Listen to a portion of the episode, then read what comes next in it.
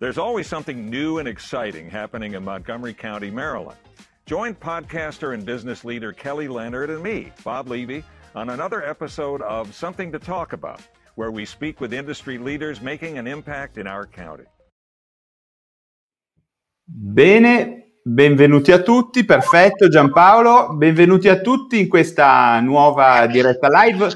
Sono Valerio Rosso, psichiatra psicoterapeuta e questo pomeriggio ho il grande onore di avere come ospite il professor Giampaolo Guelfi, mio conterraneo genovese, ma soprattutto una eh, delle persone che mi hanno dato di più nel percorso di formazione professionale, avvicinandomi e poi permettendomi di approfondire nel corso degli anni il colloquio motivazionale. E per questo gli sono davvero grato. Eh. Ciao Giampaolo e benvenuto sui miei canali digitali. Ciao a tutti, ciao, ciao Valerio. Ciao Giampaolo. Allora, la gente si sta unendo mentre il, l'audience si avvicina alla nostra live. Mm, allora, ovviamente con te Giampaolo oggi parleremo di colloquio motivazionale e tramite eh, la tua esperienza e competenza faremo conoscere questo stile, questa modalità di consulenza, questa tecnica di counseling che a me ha affascinato da subito appena ho capito per la prima volta proprio da te di che cosa si trattasse. Ricordo a tutti, a tutti quelli che ci stanno ascoltando, che tu sei la persona che ha eh, portato un po' in Italia questa tecnica di counseling e che tu sei stato il formatore per alcune generazioni di psichiatri, psicologi e anche altri operatori. E adesso per prima cosa ti chiederei di presentarti per quei pochi che non ti conoscono e in particolare ti chiederei di spendere qualche parola proprio sulla tua storia professionale. Ecco.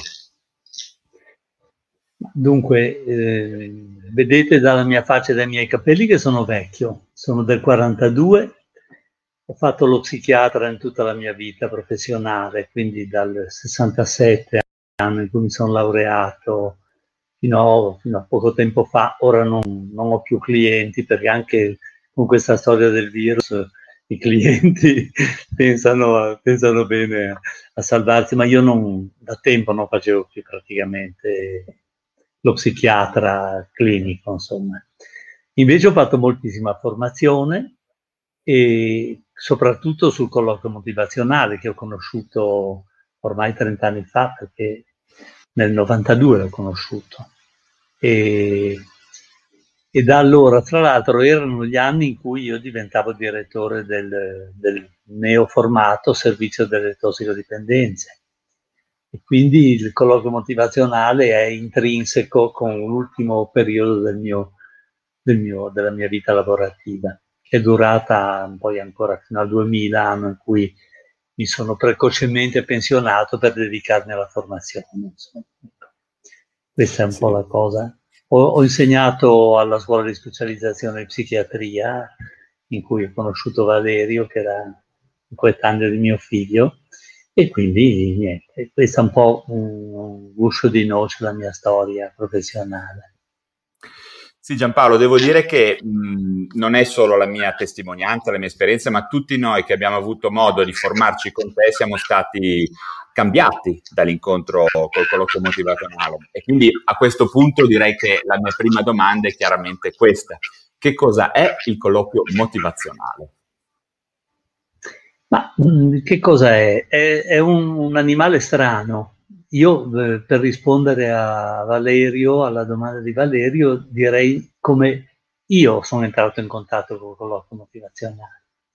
Perché nel 1992 io avevo, stavo a Londra per una borsa di studio, due mesi a Londra, che non è male come esperienza, e andavo in, in, nei negozi di nelle librerie, insomma. Eh. E lì ho visto un libro intitolato Motivational Interviewing. Ho detto che roba è, si mangia, si mangia.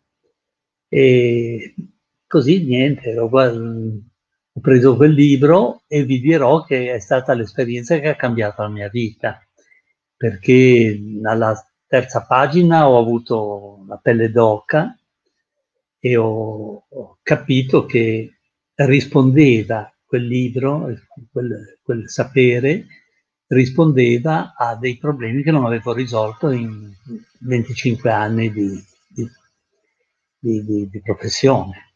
Calcolate che io ero, ero primario psichiatra da vent'anni, perché ero diventato primario nel, nel 77, 76, 77, 78. E quindi eh, perché il colloquio motivazionale mi è su, che, a che, che risposta mi ha dato?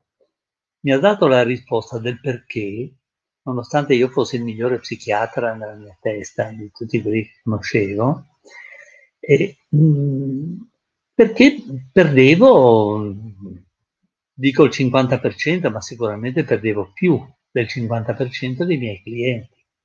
Perché li perdevo? Perché smettevano di venire da me? Perché certi clienti mi dicevano, ah sì sì, mi raccontavano cose incredibili della loro vita, io regolarmente li massacravo perché gli spiegavo la fava e la rava di quello che era sbagliato nel modo come affrontavano quei problemi e mi aspettavo che nascesse un, un rapporto di lavoro e invece non veniva neanche al secondo appuntamento. Perché? E sono stato costretto dal colloquio motivazionale a farmi questa domanda e penso che sia bene che tutti noi psichiatri ce la facciamo questa domanda. Perché perdiamo certi clienti? li perdiamo perché, perché fondamentalmente perché vogliamo che facciano quello che facciamo noi, quello che noi gli diciamo che dovrebbero fare. E questa è la prima cosa che io ho capito che non bisogna fare. Dire ai clienti di fare quello che noi pensiamo che sarebbe giusto che facessero, scusatemi, eh, ma sono capaci tutti, non c'è bisogno di studiare una vita intera per diventare psichiatra. Noi facciamo questo e i nostri clienti se ne vanno. Poi ce ne sono due o tre che restano, ma eh, il punto fondamentale è questo. Noi pretendiamo di dire ai nostri clienti quello che devono fare e non è così che funziona la storia. Il colloquio motivazionale ti dice, conta quello che dice il cliente e le nostre, tutto quello che noi aggiungiamo sono, come diceva il povero Einaudi, prediche inutili non servono a niente. Il paziente magari ci dice di sì, alcuni pazienti ci, dice, ci dicono di sì, poi non vengono più, e alcuni pazienti ci mandano a fanculo direttamente. Ma lei no, non ha capito, no, non va bene così, e noi diciamo questo è uno che resiste. È chiaro che resiste. Eh, ma resiste perché, perché noi gliela mettiamo in un modo che non può non resistere. E quindi il, il vero modo di fare il colloquio motivazionale è un modo che rimette sui suoi piedi la psichiatria. Io mi sono dovuto accorgere di questo e non c'è psicanalisi che tenga. Noi lavoriamo mettendo eh, il lavoro col cliente a testa in giù e non può funzionare. Questa è la sostanza, il, il cuore del colloquio motivazionale è questo. Poi naturalmente ci sono tutte le, le, le tecniche, le modalità con cui noi mh, mm, lavoriamo e gestiamo il, il problema, ma mh, il nocciolo è questo che ho detto. Sì, Giampaolo, ehm, ti volevo dire una cosa. Io mi ricordo quando tu hai fatto all'epoca insomma, la prima lezione a noi specializzandi. Noi a Genova eravamo in una scuola che insomma eravamo allievi tutti di Romolo Rossi e quindi eravamo allevati a pane psicoanalisi, no? Io eh, mi ricordo che la tua, la, tua, la tua presenza, il tuo incontro a me ha una totalmente più larga, più aperta nei confronti del paziente, no? E, ehm, e questa cosa è passata immediatamente a tutti gli altri studenti, no? nel senso le, è stato illuminante quando abbiamo capito che il cambiamento avviene proprio per delle proprie motivazioni personali, no? non quelle per cui noi lo diamo invece a, continuamente a deflettere no? la, la, la strada del paziente verso quello che è il nostro punto di vista, non il suo punto di vista. Vedi, noi in psichiatria esiste un concetto, il, il paziente che non è pronto. Il paziente che non è pronto, è, se noi lo, lo, vediamo in un certo modo, è, è, la soluzione di tutti i nostri problemi. Chi non ci dà retta non è pronto. E per dirla in francese sono cazzi suoni. E torna quando sei pronto. Quante volte l'abbiamo detto questo? Guardate, c'è modo e modo per dirlo, eh? C'è modo e modo, perché questa frasetta, torna quando sei pronto, che sono quattro parole, e la puoi dire in tanti modi. Dici, beh, torna quando sei pronto. Se torni, torni, se non torni a fare i tuoi, peggio per te. Oppure io sono qui pronto ad ascoltarti quando tu vuoi che sia pronto. Io devo essere pronto, non te devi essere pronto. Questo è il concetto di fondo perché il cliente guarisce e eh, se lui decide che guarisce. No, non è che guarisce quando noi diciamo che guarisca. Non funziona così, non è così la storia. E quando il cliente non è pronto, dobbiamo prenderne atto. Invece spesso noi ci incazziamo quando non è pronto, perché non pronto vuol dire che non accetta il nostro indirizzo e quindi svilisce il nostro lavoro. E questo, questo è... Noi dobbiamo... L'operatore motivazionale non, non si incazza mai, può essere avvilito del fatto che le cose non vanno come devono andare, però non si incazza. Devi capire che il cliente è fatto in modo. Così. Giampaolo, senti, ehm, all'epoca quando tu ti sei avvicinato a, a, questa, a, questa, teoria, a questa pratica del colloquio motivazionale, non credo avrai avuto vita facile, insomma, ancora adesso non è facile entrare in quest'ottica per molti, non solo molti psichiatri, ma molti medici e direi anche molti psicologi. Come è andato all'epoca quando tu hai avuto in qualche maniera questa illuminazione e intorno a te invece le cose erano diverse?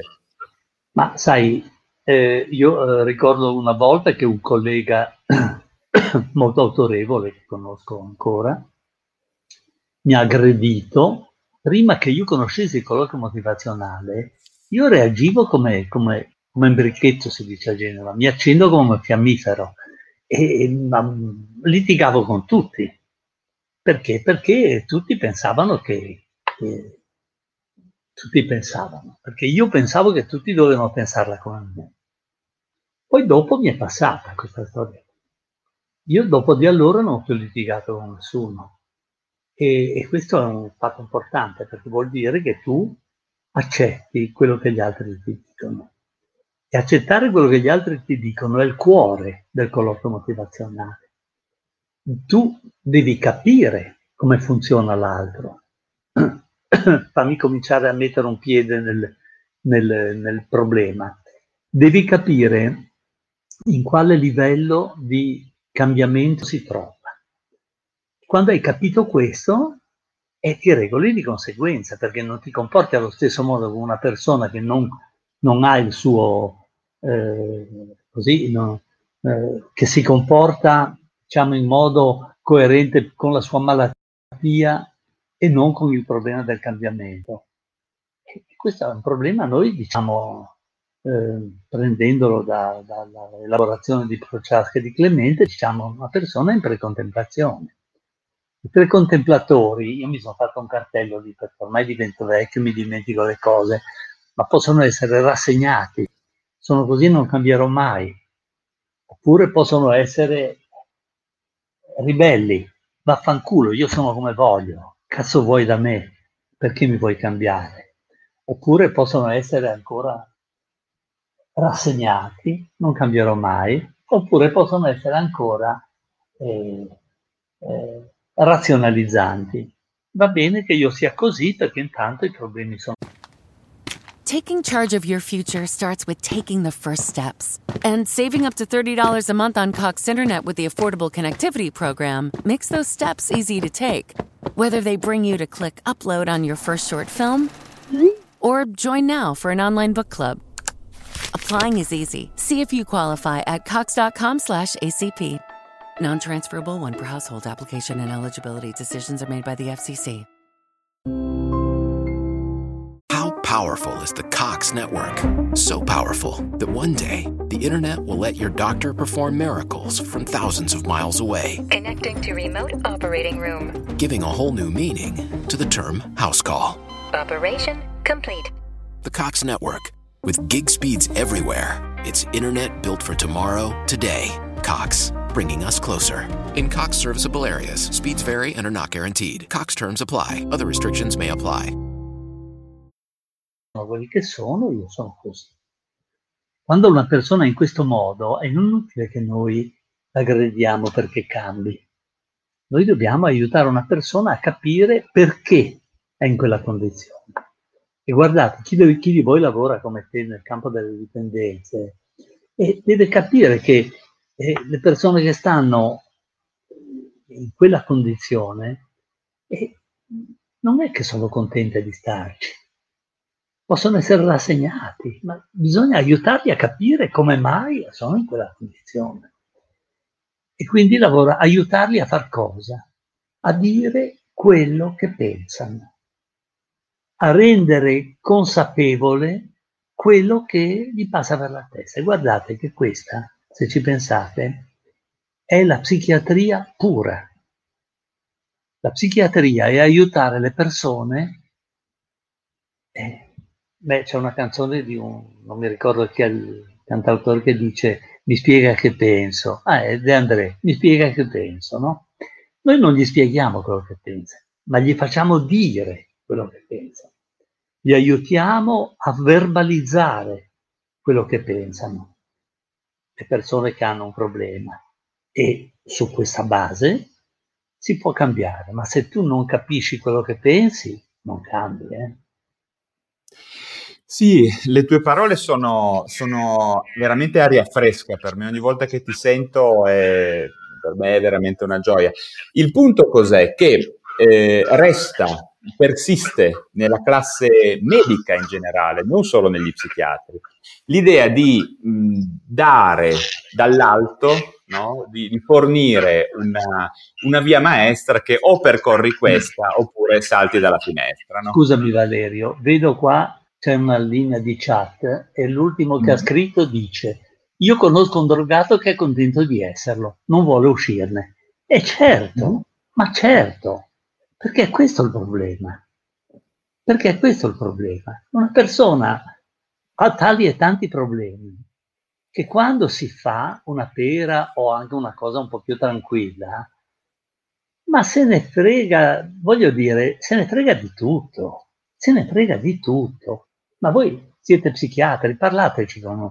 Sentite come, come stai prima e come stai dopo. Io sto come un cane e però se mi faccio una pera sto benissimo. Se mi fumo una canna non penso più a niente. E questo è il problema. Però noi sappiamo che è una condizione è transitoria quella lì. È una condizione che dura il tempo che dura l'effetto della droga che assumi. Ma quando tu hai smesso di sentire quell'effetto, sei più disperato di prima. È questo che, il, il, che porta il drogato a rifarsi e porta noi a non capire quello che facciamo. È, è, è questo il punto.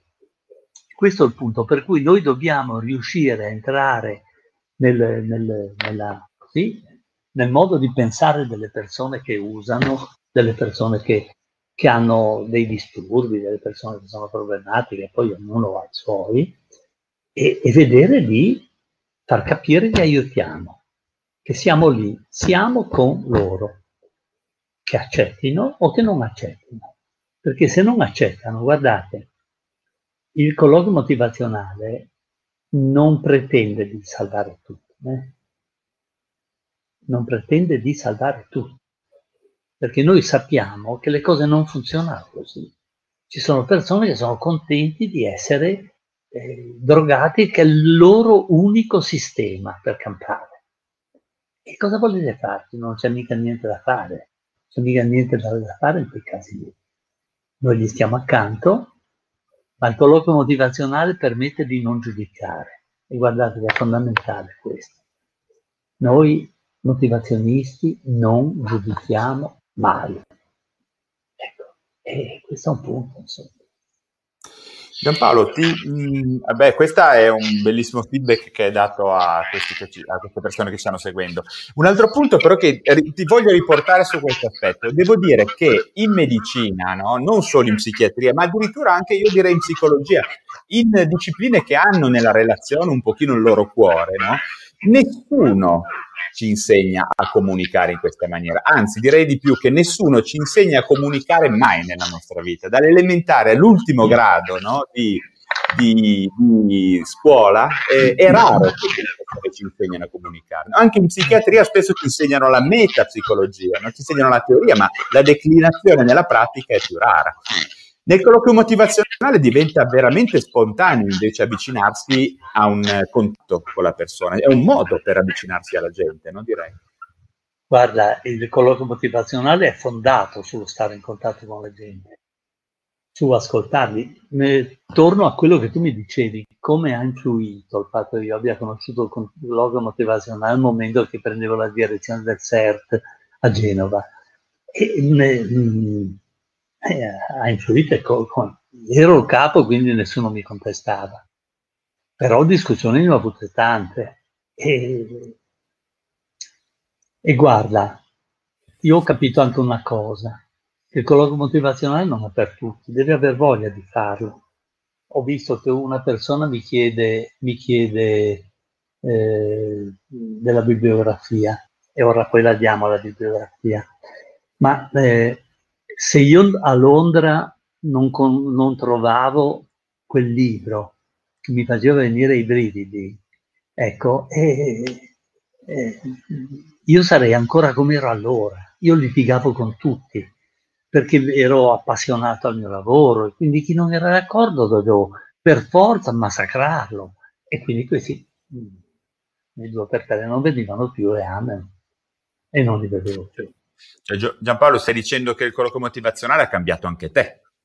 Assolutamente, assolutamente.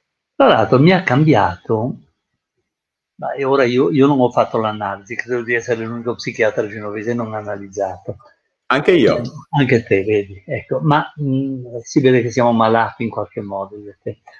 Però eh, effettivamente questo lavoro mi ha cambiato ti cambia, ti cambiano le relazioni personali e ti fa, ti fa essere in una situazione in cui dai più peso a quello che dicono gli altri. Poi diventando vecchi si rincoglionisce un po', quindi le cose cambiano. Insomma. Ma è quasi Beh. piacevole, no? Un lieve senso di, di ebbrezza.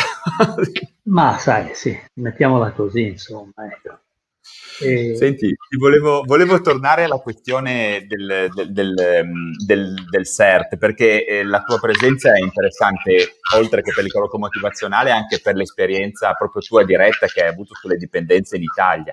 Ti volevo chiedere, il CERT come è iniziato? Cosa è successo? Mm, ci puoi dare qualche, qualche, notizia che noi psichiatri, ma soprattutto quelli più, diciamo, più giovani ancora, n- non conoscono? Ecco, perché noi partiamo da un punto di vista in cui il CERT è dato come assodato, mentre invece tu sei entrato in un periodo in cui le cose sono iniziate. Eh, sì, eh, ma direi che no, comunque la storia dei CERT non è una storia positiva, perché ultimamente è il disastro più totale, voi lo sapete meglio di me. E quindi io, io posso parlare e rispondere per gli anni in cui ci sono stato. E in quegli anni eh, i CERT erano tutti diversi, dipendeva da chi li dirigeva da cosa facevano. Quindi il, i CERT i CERT sono 600 in Italia, però ognuno va a suo modo. E quindi bisogna essere molto cauti, bisogna dire ci sono certe, certe, certi CERT fanno delle cose e certi altri fanno delle altre cose, perché eh, ogni, ogni CERT è a suo modo. Io mi sono formato di questa idea, io poi ho fatto formazione per 25 anni, ormai non essendo più nel CERT, e ne ho visti di ogni, e ho visto i set, per esempio, in cui ho fatto formazione, in cui mi chiedevano di fare una formazione motivazionale. La faceva, la facevo, la facevano e, li, e cambiavano, cambiavano.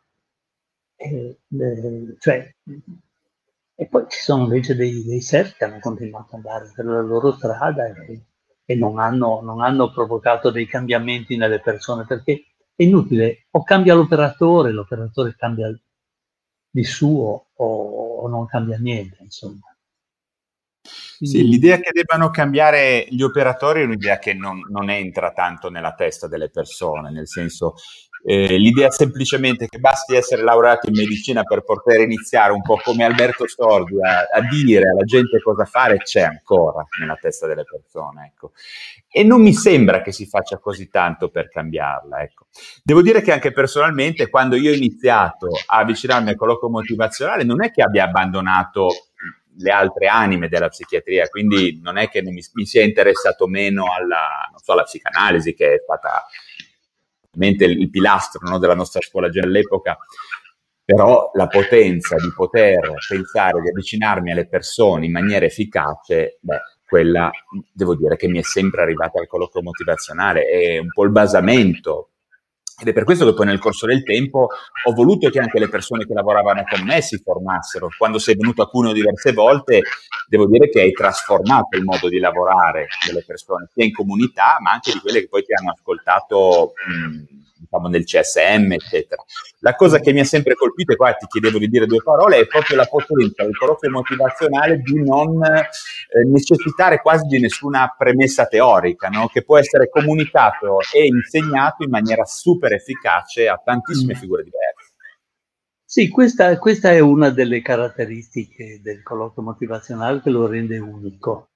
Il colloquio motivazionale, se lo dice da solo, è ateoretico, cioè non c'è una teoria di... Se voi leggete questo tomo qui, bello che vi ho fatto vedere prima, questo, ecco, e vedete che teoria non ce n'è. Non ce n'è teoria. Miller e Rolnick sono due psicologi e, e ogni cliente è una persona con cui loro parlano. E questo, questo è, un punto, è, un punto, fondamentale, perché noi abbiamo la, la, eh, la situazione che, eh, per, ma perché succede questo? Come può accadere questo?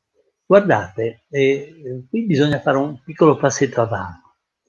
Il, la tecnica fondamentale del colloquio motivazionale è l'ascolto riflessivo, che non è una cosa del, del colloquio motivazionale, è una cosa di, viene da Rogers, da quel gruppo lì. E il colloquio motivazionale non ha praticamente niente di, di nuovo, meno che il complesso. Allora, cosa, cos'è l'ascolto riflessivo? L'ascolto riflessivo consiste nel restituire al cliente quello che il cliente ci ha detto, aggiungendo qualcosa che lo aiuti a capire meglio quello che ha detto. Sembra una... Tutto qui? Tutto qui, diceva il mio direttore generale, che sua moglie quando andava a casa gli diceva tutto qui quello che fai. Lui gestiva una ASL di 2000 dipendenti, dice tutto qui quello che fai. Ecco, è tutto qui quello che fai. Perché noi diamo alle persone una lettura di quello che fanno che li aiuta a capire quello che fanno. E scusatemi se è poco. E naturalmente per fare questo bisogna rinunciare a, a interpretare, per esempio. E questo, questo, è il grosso problema eh, di certi psichiatri è l'interpretazione. Ma molti spiego io come stanno le cose. Vieni qualche titolo e vedete che è un qualche cosa che non, non va bene, non ci sta, non funziona così. Le persone cambiano se loro si convincono che devono cambiare, non se qualcuno gli dice di cambiare. Beh, sarebbe facile, tutti farebbero di picchiare. Le persone che... Hey students, got a lot on your plate getting ready for homecoming? Shipped is here to help. So you know, Shipped can connect you with a personal shopper who will same day deliver all homecoming must-haves. Burgers, chips, plates, drinks. Your shopper with Shipped will get all that and more from your favorite local stores so you can enjoy tailgating. Shipped delight in every delivery. Check out shipped.com slash student today for more info. That's S-H-I-P-T dot com student. Judy was boring. Hello. Then Judy discovered ChumbaCasino.com. It's my little escape. Now Judy's the life of the party. Oh, baby, mama's bringing home the bacon. Whoa, take it easy, Judy. The Chumba life is for everybody. So go to ChumbaCasino.com and play over 100 casino-style games. Join today and play for free for your chance to redeem some serious prizes. ChumbaCasino.com. No purchase necessary. Void where prohibited by law. 18 plus terms and conditions apply. See website for details. Non sanno un cazzo di psichiatria, cioè di come funziona la mente delle persone, la pensano così. Ma diglielo, ma perché non glielo dici? Tuo figlio si droga e diglielo, cazzo, che gli fa male. Eh, no, perché non glielo diciamo, no? Pensate che i genitori non lo dicano ai figli che si drogano, che gli fa male. È l'unica cosa che gli dicono. È l'unica cosa che gli dicono. Non si sognano, nessuno si sogna di pensare che bisogna andare un po' più in là. Questo è quello che succede, insomma. Questa cosa, sai un'altra cosa che ti volevo chiedere che all'inizio mi ha stupito tanto, è che l'efficacia e il cambiamento che il colloquio motivazionale fa sugli operatori è praticamente inversamente proporzionale agli anni di studio che hanno formato quell'operatore, nel senso che il medico, a mio parere, è quello che fa più fatica a entrare nell'ottica, no? Io ho visto degli infermieri partire come dei treni e diventare super efficaci con colloquio motivazionale, ma ho visto anche OS, no? quindi persone che hanno ancora, diciamo, fra virgolette, meno formazione e forse per questo più aperti a farsi, come dire, invadere no? da una possi- nuova possibilità di rapporto con gli altri, diventare ancora più bravi. Questo ha compattato molto in alcuni momenti l'equipe di lavoro, un po' perché c'era un, un linguaggio un po' comune, ecco, una qualcosa che ci accomunava, ma poi proprio per il fatto che l'equipe di lavoro è diventata un'equipe, cioè se lo stesso stile di azione è condiviso, beh, le cose iniziano a funzionare benissimo. Sì, eh, io sono d'accordo fino a un certo punto su questo, nel senso che è vero che eh, così ci sono persone che hanno, ve lo dicevo prima, il colloquio motivazionale non funziona per tutti, eh, bisogna metterselo in testa, insomma. Ecco. Ma per esempio nei, nei servizi, e spesso e volentieri io ne ho, ne ho visti, stato 30 anni nei servizi, ho visto dei medici che erano meno validi sul piano relazionale di, dell'inserviente che faceva le pulizie nel reparto. E questi sono dati di fatto che tutti eh, ho visto dei super psichiatri che non sapevano neanche da che parte si comincia a parlare con le persone, mentre invece c'erano degli infermieri che erano capaci di farlo. E questo è interessante perché questo vuol dire che eh, c'è un dato di fondo che, del quale io mi sono dovuto accorgere eh, così molto, molto apertamente di, di, queste cose. Ecco, e, ma c'è un punto su cui eh, la formazione aiuta ed è la formazione in cui per esempio noi accogliamo le cose che il cliente ci dice. Di solito eh, uno psichiatra si, si, suppone che debba correggere. Correggere come? Che? Che cosa? In che senso? Noi per, correggere bisogna che accettiamo quello che il cliente ci dice e accettare non vuol dire essere d'accordo, vuol dire prendere atto. E questo è un punto fondamentale. Allora, restituire al cliente quello che pensa del suo problema lo aiuta a capire meglio come stanno le cose rispetto al suo problema. E guardate che eh, questa sembra una, sembra una sciocchezza, magari lo è, ma io trovo che da quando faccio questo, per esempio, pensate alla questione dei tempi. Noi diciamo il tale non ne vuol sapere di cambiare. Eh, io tempo fa avevo, è venuto da me uno psicologo che eh, era uno psicologo e mi ha detto ho un problema con, con una, perché bevo. In realtà ne avevo 4 o 5 di problemi di quel genere lì. E, ma nessuno dei quattro problemi era uguale agli altri tre. E se io avessi pensato che lui doveva cominciare il suo cambiamento, ma tutto insieme. Eh, perché c'è un collegamento tra queste cose, tutto insieme. E chi è che cambia tutto insieme? È già talmente difficile cambiare una cosa. Per cambiare la prima cosa, io gli ho chiesto qual era per lui il problema più grosso. E abbiamo lavorato su quello per un anno, lasciando fra parentesi gli altri. Ma devi prendere, accettare i tempi dei tuoi clienti. I clienti non è detto che hanno i tuoi di tempi, hanno i loro di tempi. E noi dobbiamo capirlo questo, se non lo capiamo non siamo bravi operatori. E questo, è, questo è un altro punto che nessuno ci insegna all'università. All'università ci insegnano tutti quanti che dobbiamo aiutare le persone a cambiare. Sì, ho capito. Ma uno che si droga e conoscete uno che usa una droga sola? Lo conoscete uno che usa una droga sola? Chi ne usa una, poi ne usa minimo due. Tre. Come minimo tre. Anche perché poi deve tornare normale. E quindi ognuno, ogni droga ha la sua funzione. Allora, vogliamo farle queste considerazioni e, e agire di conseguenza. Il cliente ci deve dire che cosa è disposto a fare. E noi non possiamo mandarlo a quel paese se non è disposto a fare una cosa che noi gli diciamo. Dobbiamo pensare che non è pronto.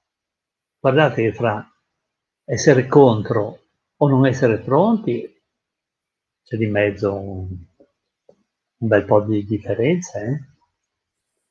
Quindi bisogna averle queste cose. In psichiatria, oltretutto, Giampaolo, eh, e spesso ci si trova a, a voler forzare la mano, no? In, forzare eh, la mano. Eh, nel senso, non vuole le medicine, non vuole la terapia, eh, no, non è consapevole di quello che, della sua malessere, quindi rifiuta il consiglio. Non è solo nelle dipendenze, no? Beh, eh, cosa vuoi? Non è solo nelle dipendenze perché la medicina è la medicina eh, che conosciamo. È la medicina in cui c'è l'esperto da una parte e, eh, e il malcapitato che c'è dentro dall'altra. E che spesso è... Attenzione, io non sto svalutando la competenza, eh? perché la competenza è fondamentale. Queste cose che dico sono il risultato della competenza di altri. E, e quindi qui mh, non bisogna eh, farle facili le cose, insomma. Chi, ha, chi ha la responsabilità di occuparsi dei pazienti, beh, è bene che si occupi dei pazienti sapendo che loro sono pazienti e lui è un professionista. Però questo non deve arrivare al punto che il cliente deve fare quello che io gli dico perché io sono professionista, lui è il matto. E no, non, non funziona così. Non funziona così. Senti Giampaolo, ti chiedo un'altra cosa. Io nel corso del tempo ho, ho, usa, ho, usato il colloquio motivazionale un pochino a 360 gradi, devo dire. Ehm, ci puoi dire qualcosa su altri ambiti di applicazione del colloquio motivazionale oltre a quello della dipendenza? Eh, sì, sì, sì, io posso, certamente, io qui ho tanti libri, per esempio, per farti vedere, questo è la fitness, la nutrizione, il diabete, eh, l'ansia. Eh, secondo me il colloquio motivazionale si è misurato con tutti i campi della eh, psicologia, diciamo così. E, e, uno potrebbe dire, ma allora se va bene per tutto, va bene per tutto perché è un metodo, è un metodo in cui è un metodo di approccio col cliente, i clienti sono i clienti, sono in plumi e ognuno con i suoi problemi il colloquio motivazionale funziona con tutti perché?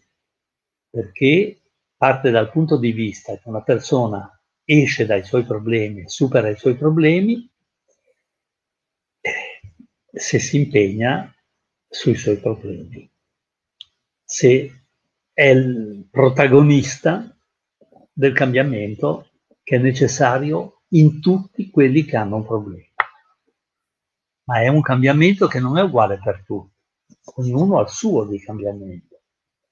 E quindi per questo che il, il, la restituzione al cliente del suo punto di vista sui suoi problemi, quello che noi chiamiamo ascolto riflessivo, è, è fondamentale. È fondamentale perché noi possiamo aiutare i nostri clienti è per questo che la nostra competenza conta. Perché noi sappiamo perché certe cose sono successe, mentre il cliente magari non lo sa. A volte lo sa meglio di noi, ma a volte non lo sa. E se non lo sa, noi glielo spieghiamo. E se lui ne sa più di noi, dobbiamo essere abbastanza umili da capire che dobbiamo farcelo spiegare da lui. Così? Allora, eh, il colloquio motivazionale e in particolare l'ascolto riflessivo serve per questo. Quando noi a un cliente diciamo, ma scusa, tu mi stai dicendo che se non bevi non riesci a rapportarti con le persone. Punto. E non gli diciamo, eh ma allora scusa, dimmelo. Non abbiamo giudizi su questo. Noi gli diciamo quello che dici e noi non suscitiamo delle resistenze in questo modo.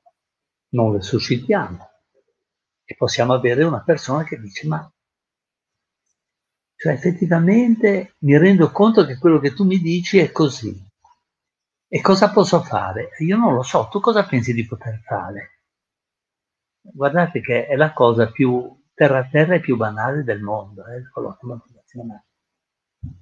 Noi ci facciamo dire dal cliente quello che deve fare e facciamo in modo che ci arrivi da solo. E poi ci dirà... Su YouTube c'è un tuo video in cui insieme a un, a un tuo amico fate, mettete diciamo, un gioco di ruolo in cui tu fai il medico no? e, il, e, il, e, il, tuo amico fa il paziente e ti porta degli esami sballati no? e tu inizi con, eh, a fare il medico come vediamo fare mediamente il medico, cioè eh, ma lei cosa... Co- guardi qua, lei sa che morirà. Questi, Sono molto affezionato a quel video è bellissimo perché, eh, perché è un video che fa vedere eh, quello che un medico appassionato al suo lavoro, perché un medico che se ne frega del suo lavoro non fa così. Vabbè, un medico appassionato si scalda, eh, si, si, si diventa, diventa agitato e cerca di imporsi. E non funziona così.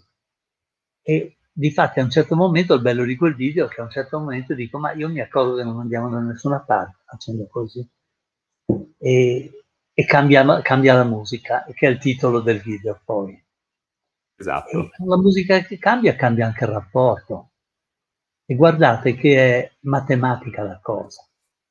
Matematica, e capita proprio eh, naturalmente, poi ognuno, ognuno, ci mette del suo, ma insomma. E, nel senso che ci sono quelli che sono pronti, perché tu sei, all'inizio non sei d'accordo, all'inizio hai l'idea che drogarti o comportarti male o picchiare la moglie, i figli, e ti mette nella condizione eh, così di, di, di, è un qualche cosa di invincibile, insomma, che sta lì e, e invece non è così non è l'unica soluzione, ci sono molte altre vie e certo che non sono facili. E quindi noi lavoriamo su quello. E il colloquio motivazionale, la sua difficoltà sta proprio in quello. E, e sta per esempio nel, nel, nel, non diventare dei maestrini che dicono ma devi fare così, devi fare cos'ha, e ma per forza se fai così puoi suggerire che fai cos'ha. Quelli sono pazienti che non, non li aiuti, non, Così. Sì, ci, sono, ci, sono, dei colleghi che sono dei colleghi medici che sono super competenti e la competenza, come dici tu, è fondamentale. Eh. Quella ci deve essere. Però competenza senza la possibilità di arrivare alla persona e di favorire no, le sue proprie buone ragioni per un cambiamento diventa quasi inutile, non so, cosa dici? Guarda, leggo qui, ogni tanto mi scappa l'occhio, lo vedete, eh, ci, una, una fanciulla che si chiama Lisa scrive ci sono pazienti a cui piace quando il medico gli dà quei consigli, così che vuole essere trattato così. Beh, questa si chiama collusione in, in psicanalisi e, e, non è una cosa solo del, del rapporto medico-paziente, ma una cosa della vita. Sono persone a cui va bene essere bastonati perché pensano che devono essere bastonati e ben sta. E, allora, il punto, il punto è che eh, noi mh, mm, diventiamo collusivi. Eh, perché? Perché in fondo, in fondo ci gratifica questo tipo di posizione del nostro cliente. Quando dice, ah, ma tu hai ragione, ah, ma come hai ragione, è solo che non ci riesco. Guardate, quando il paziente ci dice non ci riesco, hai ragione ma non ci riesco, è il livello più alto di resistenza. Pensateci un po'.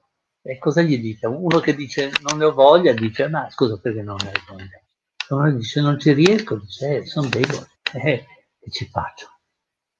Non, ne, non se ne esce da questo.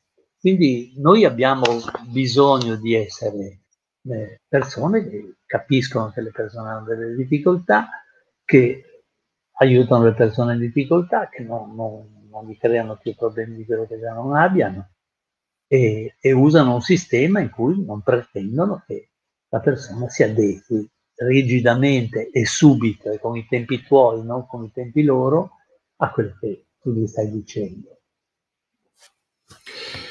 La cosa che ti volevo ancora chiedere è, ehm, hai mai sentito, tu hai tanta, molta più esperienza di me soprattutto sei stato un, un insegnante anche all'università, c'è mai qualcuno che ha proposto di eh, mettere una parte di rilievo rispetto all'importanza della comunicazione, a come si comunica col paziente in maniera seria nel corso di laurea in medicina.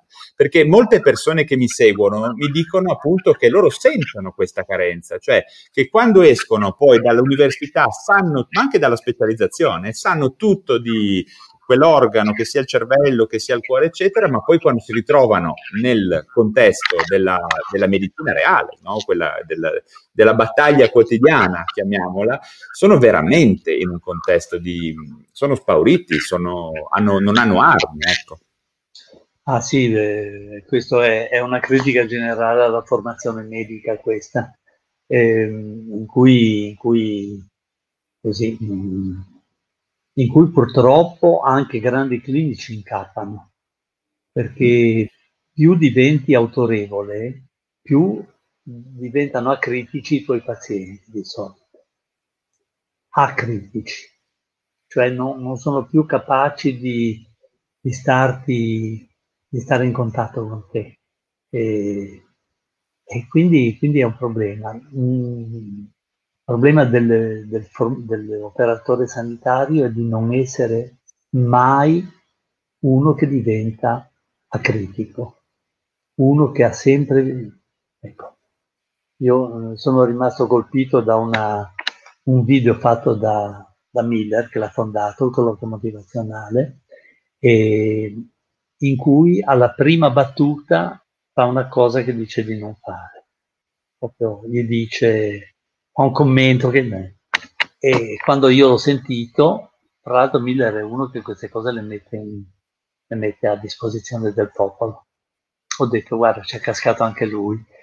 E poi ho sentito il suo commento, la prima cosa che ha detto è ho fatto uno smarrone gigante e, e, e succede questo, insomma, nella vita, no? Succede questo. Senti Giampaolo, ehm, molte persone leggo che stanno chiedendo come fare ad avvicinarsi al colloquio motivazionale. Sì. Senso, allora, dacci un po' qualche consiglio, cosa leggere. Cosa, cosa... Compratevi questo libro okay. e leggetelo.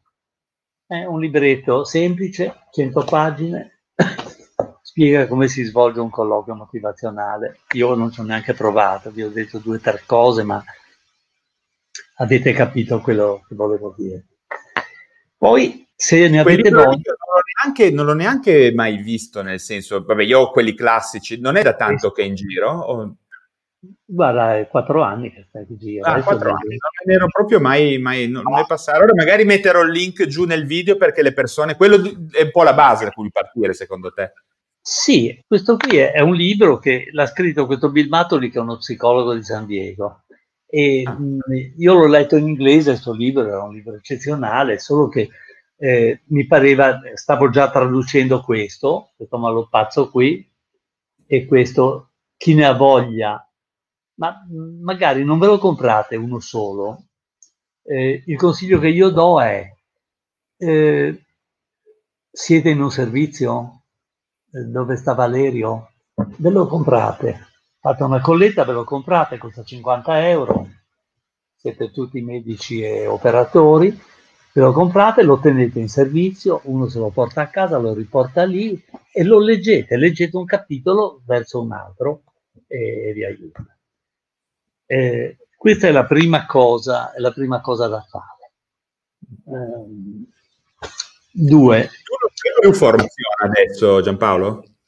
Ma io, io, avevo deciso di smettere con quest'anno e poi il Covid mi ha lasciato. Io ho fatto due formazioni l'anno scorso, ehm, ho qualcosa in piedi in, in, eh, in Canton Ticino ma smetterò perché ho 80 anni non ha più senso continuare a fare questo lavoro. Però ho, c'è una scuola, scuola, scuola è una parolona. Per esempio Valerio Quercia, che tu hai visto dal video, è il mio partner in quel video, lavora attivamente, lui e la sua compagna lavorano attivamente e, e sono assolutamente raccomandabili. Spiller è ancora sulla breccia ed è raccomandabile, sono persone che conoscono il colloquio motivazionale come noi l'abbiamo filtrato dalle nostre mani, insomma. Ecco, e, e quindi eh, quello che vi stavo dicendo, beccate uno di questi e fatevi fare eh, due giorni di formazione. E magari io poi metto i collegamenti giù nel video, sia di Spiller che di Querce. Sì, eh, vedo che molti me lo chiedono questo. Eh, eh, per esempio a, a, Vittorio Morelli, che è l'ultimo arrivato, dice vuol dire che stimola il cambiamento particolari ambiti o va bene per ogni problema? Grazie. E va bene per ogni problema, ma va aggiustato, va adattato, va sistemato. Quindi tu devi conoscere il fondamento del colloquio motivazionale, devi conoscere le sue radici, devi conoscere quello che è utile, che è importante, che, che e poi lo applica ai vari campi. Non, non, non, se ne esce di qui. Eh? Ecco. Eh, il secondo aspetto è, nell'ambito in cui lavorate, è, è essenziale che voi, che voi eh, vi regoliate. Per esempio, questo libro, che io, questo libro qua, Diabetes Care, che è un libro che io volevo tradurre in italiano, ma non, non ho trovato l'editore perché insomma, no, insomma, non l'ho tradotto ancora. Ma è un libro che va tradotto. È un libro che va tradotto e che, e che comunque tutti vostri operatori sapranno l'inglese. Compratevi questo libro, Steinberg, Miller, c'è Miller dentro, quindi è una garanzia di, di e lavorateci sopra. Ognuno nel suo ambito e si trovi il canale e, e lavori. Guardate, è il bello del colloquio motivazionale.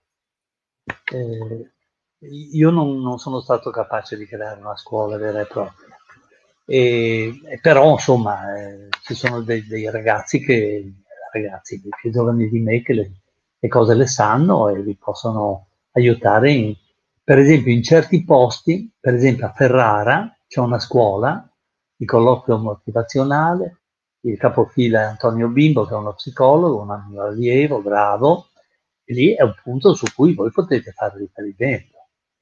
Potete agganciarvi, chi sta in quell'area lì può fare, prendere contatto con Antonio. Antonio ha anche una relazione in Molise, um, vabbè, una città del Molise, e, beh, va avanti, va, può fare lavoro, quindi chi sta in quella zona adriatica lì qualcosa ha. Ma mm. Paolo, guarda un po' questa domanda, che è una domanda che forse in tanti ti hanno già fatto. Il colloquio motivazionale è un approccio psicoterapeutico o è un metodo trasversale applicabile a diversi tipi di psicoterapia? La seconda, hai capito perfettamente bene, eh, capito perfettamente bene, non è un metodo psicoterapeutico, perché un metodo psicoterapeutico, eh, ma insomma io non lo so, mi fa un po' paura, ecco, nonostante io sia uno psichiatra, un metodo psicoterapeutico è un qualcosa che fa. Invece questo è un sistema di colloquio, è un approccio dialogico, è un approccio che voi potete usare, non usatelo in casa perché in casa sono, le cose sono diverse, ma sarebbe, sarebbe bello se fosse usabile in casa. Ah, però potete usarlo nel vostro lavoro, è un lavoro che consiste praticamente nel, nell'aiutare le persone a trovare le cose loro, la soluzione delle cose. Ecco. Bene Giampaolo, io direi eh. che abbiamo raggiunto già un'oretta e potremmo chiudere questa live. Spero tu sia stato bene insieme a noi, ti ringrazio davvero con tutto il cuore per aver condiviso la tua competenza, la tua esperienza e direi che per adesso è tutto. Eh, direi che salutiamo chi ci ha seguito. Io saluto te con un grosso abbraccio virtuale e con la voglia di vederti presto nel romantico e un pochino lontano ormai mondo reale, insomma. Senti, eh, mi chiedo come posso eh, farvi conoscere questa, i titoli di questa bibliografia. Che, allora, io metterò sotto al video, eh, metterò tutti i link eh, di libri che tu hai indicato in modo che le persone possano andare, incluso alcuni riferimenti di bibliografia e incluso anche a questo punto vado a cercare i riferimenti di Spiller di, e di, e di, di Valerio in modo tale che le persone possano indirizzarsi eh, in questa direzione. Ecco, scusa, eh, una cosa che non ho detto, eh, Valerio eh, e la sua compagna stanno a Verona. Valerio lavora in prefettura a Verona e per esempio chi sta in quell'area lì può fare riferimento a Valerio. Chi Valerio Quercia, no? Quercia, Quercia, che è bravo, e la sua compagna Anna Chiara Scamperle. E, ecco, lì per esempio il, il, ehm, la divisione mh, ospedaliera de, dell'ospedale di Verona, eh, che è diretta da Lugo Boni, e Lugo Boni è un mio allievo, mh, bravissimo, e, poi, e lui applica questa, questa cosa come, come, gli viene nel suo lavoro, perché così deve essere. Eh? Ecco. E quindi area veronese, area ferrarese, area del Molise sono coperte da questi operatori. E poi niente. Chi mi vuole parlare mi, mi trova su, su, su, internet, mi manda un messaggio, io rispondo volentieri e vediamo.